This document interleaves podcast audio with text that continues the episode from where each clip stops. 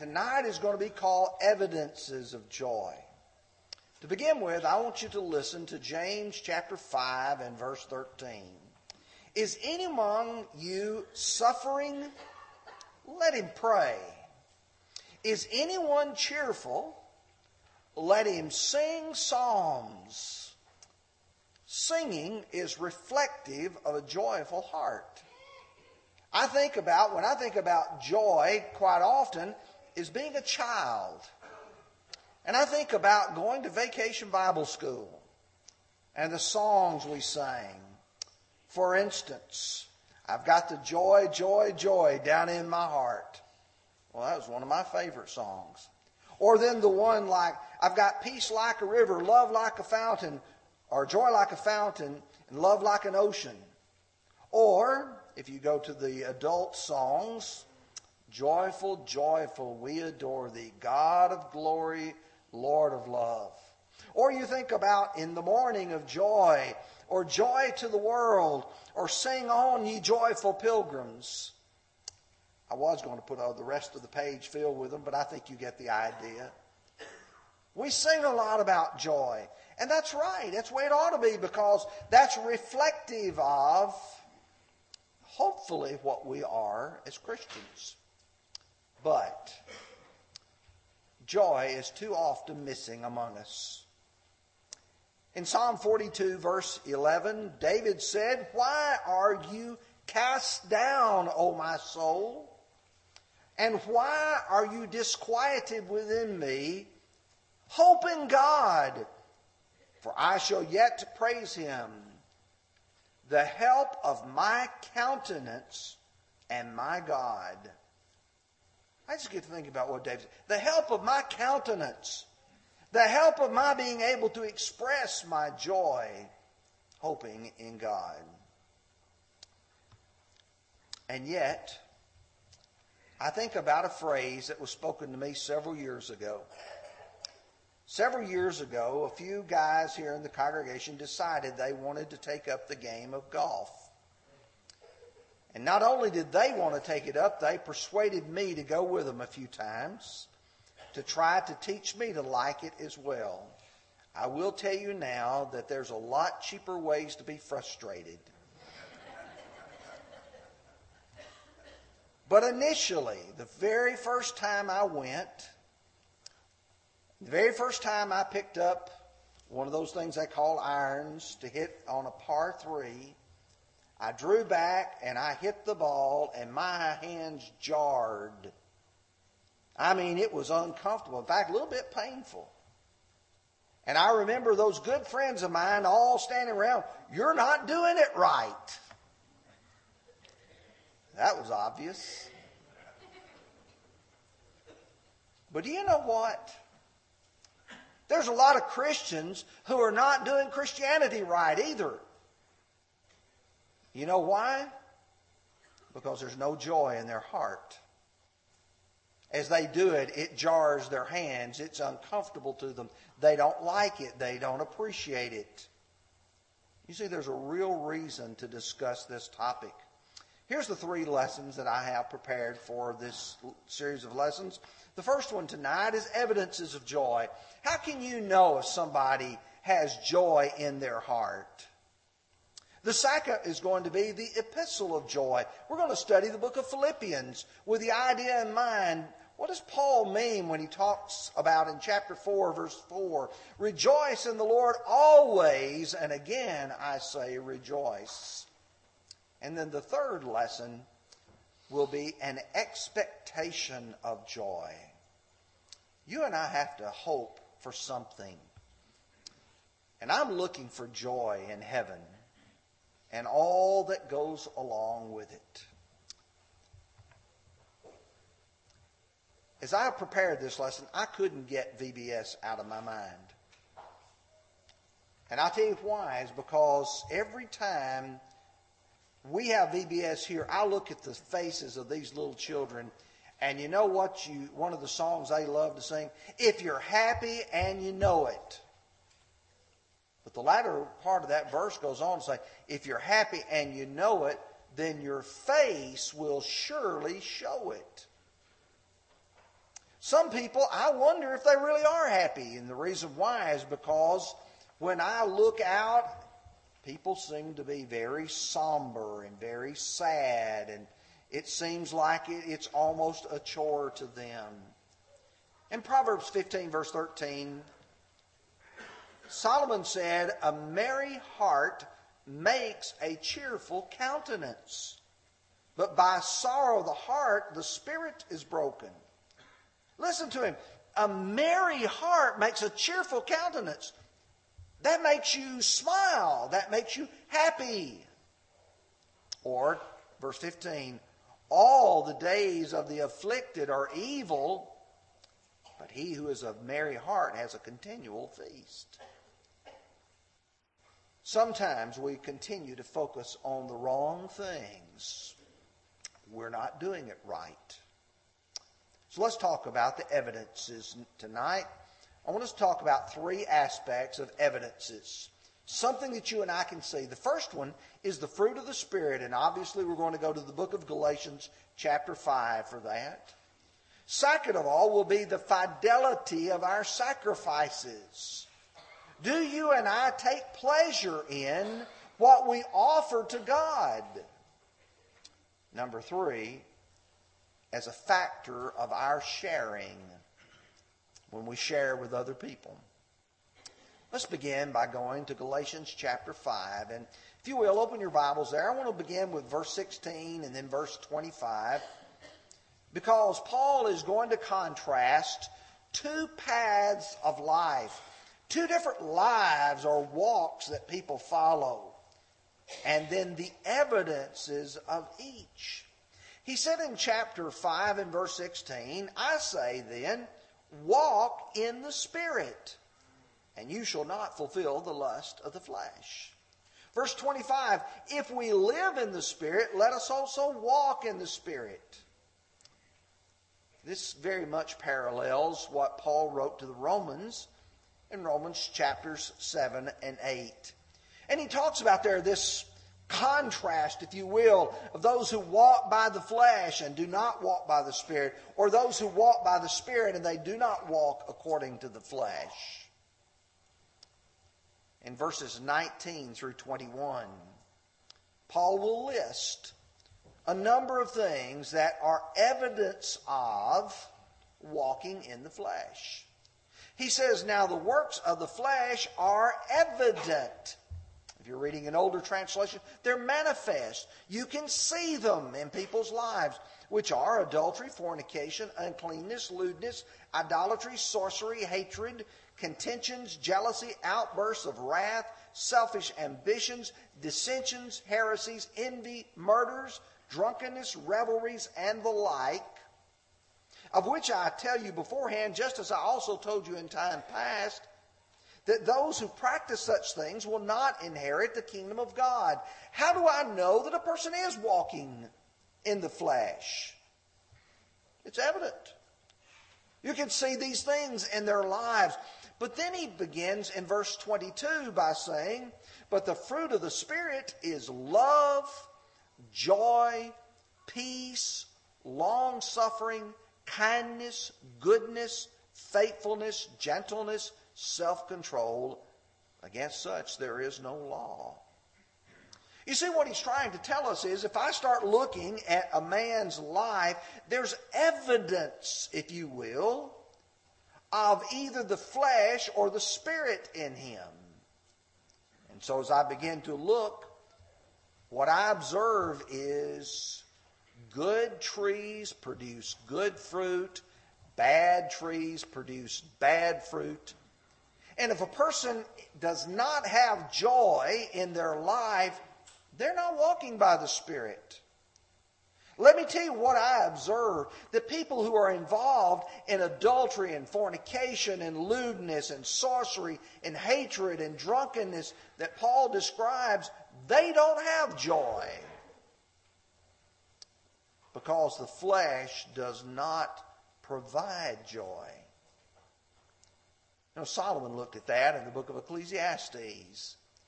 And he began to look at everything that he could experience in this life, whether it was the pursuit of, of all kinds of possessions or the pursuit of all kinds of pleasure. And he drew the conclusion this stuff is meaningless. It has no value. It's nothing more than grasping for the wind. In the book of Matthew, chapter 7, verse 17, Jesus said, Even so, every good tree bears good fruit. But a bad tree bears bad fruit. A good tree cannot bear bad fruit, nor can a bad tree bear good fruit. Every tree that does not bear good fruit is cut down and thrown into the fire. Chapter 12, verse 33 either make the tree good and its fruit good, or else make the tree bad and its fruit bad, for a tree is known by its fruit. And then, chapter 21, verse 19, Jesus has an illustration there for the people, a parable, if you will. He observes a fig tree, has leaves but no fruit. He curses it, and the tree withers away. I wonder if the Lord looks at us and sees in us no joy, He sees no fruit of the Spirit, and says, Those folks are not doing it right. There's no evidence of joy in their heart. But I want to move to the fidelity of our sacrifices. When I think about what you and I offer God, do we offer it to God with joy? Do we enjoy what it is that we're doing and giving to God? Just a moment or two, I'd like to take you to the book of Psalms. Brother Steve, for the past two or three weeks, has been reading for us from the book of Psalms as he prepares us to worship on Sunday morning. I appreciate that so much. Let's look first of all at Psalms 42, verse 4. When I remember these things, I pour out my soul within me. For I used to go with a multitude. I went with them to the house of God with a voice of joy and praise, with a multitude that kept a pilgrim, pilgrim feast. He said, when it came time, I used to go with the multitude. And how did we go? They would go to Jerusalem with joy in their hearts. They were bringing their sacrifices with them, but they were thrilled with the privilege of doing that. Chapter 84, verses 1 and 2. How lovely is your tabernacle, O Lord of hosts!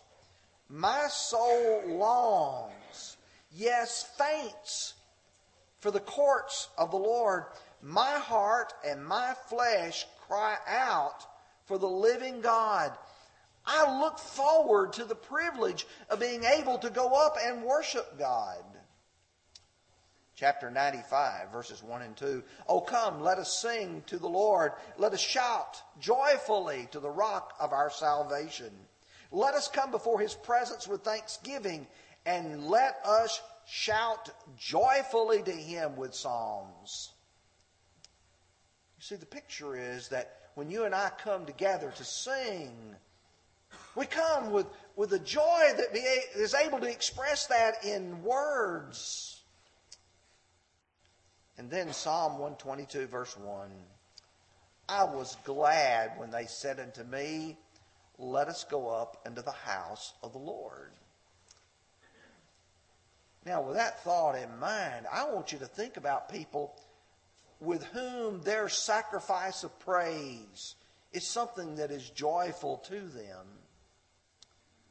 Ezra, as the children of Israel returned back from the Babylonian captivity, and now it's time for them to worship God. And here's what the record says And they kept the feast of unleavened bread seven days with joy. For the Lord made them joyful and that turned the heart of the king of Assyria toward them to strengthen their hands to work on the house of the Lord or house of God, the God of Israel. They looked at this as a grand privilege. You think about what would happen if you were no longer able to worship here. Let's say you become hospitalized, maybe institutionalized. What if you become such that you can't come together and be a part of these services? Do you know what people who tell me that I visit them in the nursing homes and people who become shut in, they say, I miss going to worship. I miss the privilege. I miss the singing. I miss the prayers. I miss the interaction among our brothers and sisters. Oh, they really do. Let me contrast that with you about people with whom their sacrifices are offered with no fidelity at all. They don't care what they're giving, they're just giving God something. The book of Malachi talks about people who had allowed their worship to become meaningless. They were just going through a set of motions. They were just fulfilling a set of commands, but they didn't put their hearts into it. And you say, well, why weren't they putting their hearts in it? Well, the priests who were leading them, their heart wasn't in it either. Malachi 1 and verse 7. You offered defiled food on my altar. What I say, but say, in what way have we defiled you? By saying the table of the Lord is contemptible. The sacrifices that they were offering God, they said, we don't appreciate it. In fact, they treated it with contempt. Drop down to verse 12. But you profane it in that you say that the table of the Lord is defiled and its fruit, its food, is contemptible. The various items, the food, the first fruits that they would bring, they didn't respect that. They didn't appreciate the fact God had blessed them in their uh, earnings, if you will, that their flocks had produced, that their crops had produced, and they were bringing what they brought to God, and they weren't bringing God the first fruits. He said, verse 13, you also say, Oh, what a weariness. And you sneer at it, says the Lord of hosts. And you bring the stolen, the lame, and the sick. Thus you bring an offering. Should I accept this from your hand, says the Lord? When people bring God what they don't want themselves, they bring God their junk, that shows there's no joy in their heart. Some people come to church, they come to the assembly, and they have absolutely no joy at all. And it's because they don't look at this as something good. But Amos in Amos chapter 8 says, describing these people, they are saying, When will the new moon be passed, that we may sell grain, and the Sabbath, that we may trade wheat? Those people during Amos's day wanted the services to hurry up and be over. They wanted the Sabbath day to be over so they get back to work again.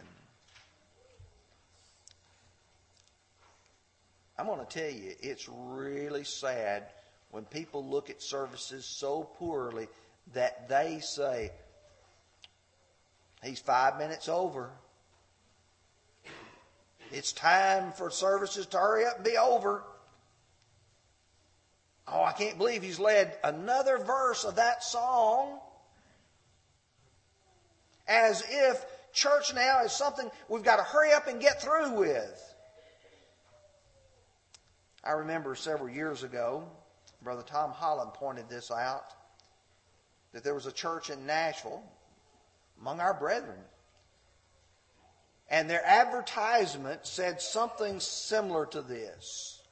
They were having a six o'clock in the morning worship service for those who were medical professionals and for those who wanted to come and get services over with soon. Oh, you mean what we're trying to do is to hurry up so we can just check it off? If that's what it is, there's no joy in the heart.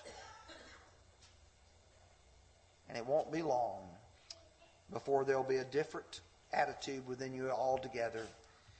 Is it possible that the attendance problems we have are the result of our not doing it right? to the point where what we are doing, we're, we're emphasizing, you got to be here, you got to be here, but we're not emphasizing, you need to be here because you want to be here.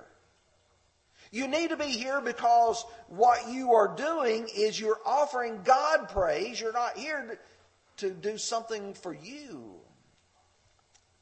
Hebrews 10 and verse 24 and 25 said, And let us consider one another in order to stir up love and good works, and not forsaking the assembling of ourselves together, as is the custom or manner of some, but exhorting one another, and so much more as you see the day approaching. I suggest to you the first thing that you see when you start looking at this evidence is the fruit of the Spirit. Second of all, is that there's some fidelity in your sacrifices to God. Now let's look at the third aspect as a factor in our sharing. Do you think that God takes pleasure and has joy in giving. I know that's not an ordinary question, but I think it's one that needs asking. Does God take pleasure and find joy in giving? Well, let's listen to Zephaniah chapter 3 and verse 17. The prophet Zephaniah says, The Lord your God is in your midst the mighty one will save. Now listen very carefully as we read through this. He will rejoice over you with gladness. He will quiet you with his love. He will rejoice over you with singing. Before preparing this lesson, I never thought about God singing. Have you? Have you thought about God singing? And yet, he talks about there, he will rejoice over you with gladness. He will quiet you with his love. He will rejoice over you with singing. God takes pleasure. He takes delight in us. Listen to Matthew 7, verses 7 through 11. Ask, and it will be given to you. Seek, and you will find. Knock, and it will be opened to you. For everyone who asks receives, and he who seeks finds, and he who knocks it will be opened. Or what man is there among you who, if his son asks for bread, will give him a stone, or if he asks for fish, will give him a serpent? If then, you then, being evil, know how to give good gifts to your children, how much more will the Father in heaven give good things to those who ask him? What was Jesus trying to say? Is that our view of God is sometimes is that he is a distant God, that he doesn't care, that he's somehow not involved. He said that's not the case at all. In fact, he said you need to learn to ask, seek, and find. And he says, You know how to give good gifts to your children. What about God? But now here is the passage that I think we would find most interesting. Acts 20 and verse 35. Let me set up this passage before we read it. Paul is on his way to Jerusalem, and he's meeting with the elders at Ephesus on the island of Miletus. And they are going through a number of things that he is concerned about the church and about those who are going to create problems. One of the problems that has always been a part of some of these false teachers is they're taking advantage of people. Paul talked about what he did, and he said, I have shown you in every way by laboring like this that you must support the weak. And remember the words of the Lord Jesus that he said, It is more blessed to give than to receive. It's more blessed to give than to receive. Now, I know that as many of you gathered together this afternoon with your families, Many of you probably gave some things to your children, your grandchildren, nieces, nephews, whatsoever. Who do you think enjoyed it the most? You may say, well, those kids were bouncing around and they were laughing and they were having a great time. Oh, they were.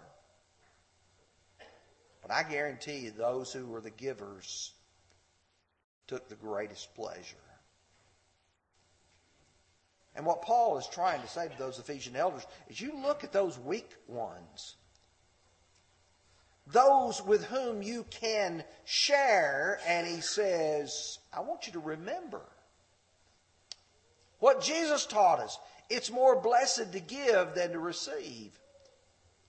Now, if I start going to Scripture, I can find that well illustrated in Paul's second letter to the Corinthians.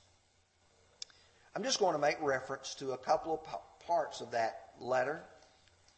In 2 Corinthians chapter 8, beginning with verse 1, going through verse 5, he said, Moreover, brethren, we make known to you the grace of God bestowed upon the churches of Macedonia, that in a great trial of affliction. Now, pause there for just a moment. He said, I want to tell you what's going on with the churches in Macedonia. The first thing he says about them is that they are in a great trial of affliction. The church is facing a very challenging, difficult time. He says the abundance of their joy and their deep poverty abounded in the riches of their liberality. Now I want you to notice verse 2 talks about their great trial of affliction, but it also describes their financial condition as deep poverty. These are poor people who are being persecuted. But he says, these people had an abundance of joy. Abundance means they're well blessed. Verse 3 For I bear record or witness that according to their ability, yes, and beyond their ability, they were freely willing. Well, how willing were they? Imploring us with much urgency that we would receive the gift. for a moment, just consider they're begging us, let them give. I know if I was Paul and I was in the midst of a bunch of poor people who are being persecuted, and they said, We, we want to give. No, no, no, you, you shouldn't give. You don't have enough yourself. They're imploring, they're begging Paul with much urgency that we would receive the gift and the fellowship of ministering to the saints. They want to give. They want to give with joy. And so he says, and not only as we had hoped, but they first gave themselves to the Lord and to us by the will of God. When you go to chapter 9 and you look at verse 5, the brethren at Corinth are not as willing in fact, Paul has had to, so to speak, build a fire under them. Therefore, I thought it necessary to exhort the brethren to go to you ahead of time and prepare your generous gift beforehand, which you had previously promised, that it might be as a matter of generosity and not grudging obligation. You know what Paul's worried about? if he doesn't send these brethren ahead of time, what's going to happen when Paul arrives and says, You said you were going to give so much. Where is it? Well, we don't have it. All right, cough it up. Nobody wants to be in that position. So, verse 7 So let each one of us gives as he purposes in his heart, not grudgingly or of necessity for God loves a cheerful giver. You see, the truth is, is when I start looking at the fruit of the Spirit and the fidelity in sacrifices, now I start looking and seeing that it's a factor in my sharing. Do I take joy in giving and sharing, or do I begrudge having to help somebody else? Well, I guess I'll put the money in the plate because you said I've got to. No, then you, you're not doing it right. Because if that's what you're doing, you're not giving with joy. You're not pleasing God. Paul would say, If I speak with the tongues of men and angels and have not love, I become a sounding brass or a tingling cymbal. And then he goes on to say, Though I give my, all my goods to feed the poor, and my body to be burned, but have not love, it profits me nothing. If there is joy in the heart of a Christian, it will be impossible to hide it. As the song says, you know, uh, this idea of, you know, if you're happy and you know it, your face will surely show it. Joy is a deep seated delight that is something that sustains us through tough times. Our next lesson, as we look at the book of Philippians, will draw that to a very um, obvious forefront in our minds. And yet, joy is personal and individual. I want you to realize that this is something that you and I each have to work on within ourselves. Solomon said in Proverbs 14, verse 10, the heart knows its own bitterness and a stranger does not share in its joy. Each one of us personally know our own bitterness and we know our own joy. And if we're going to be a more joyful church, a more joyful family, you and I have to work on ourselves individually to be what God would want us to be.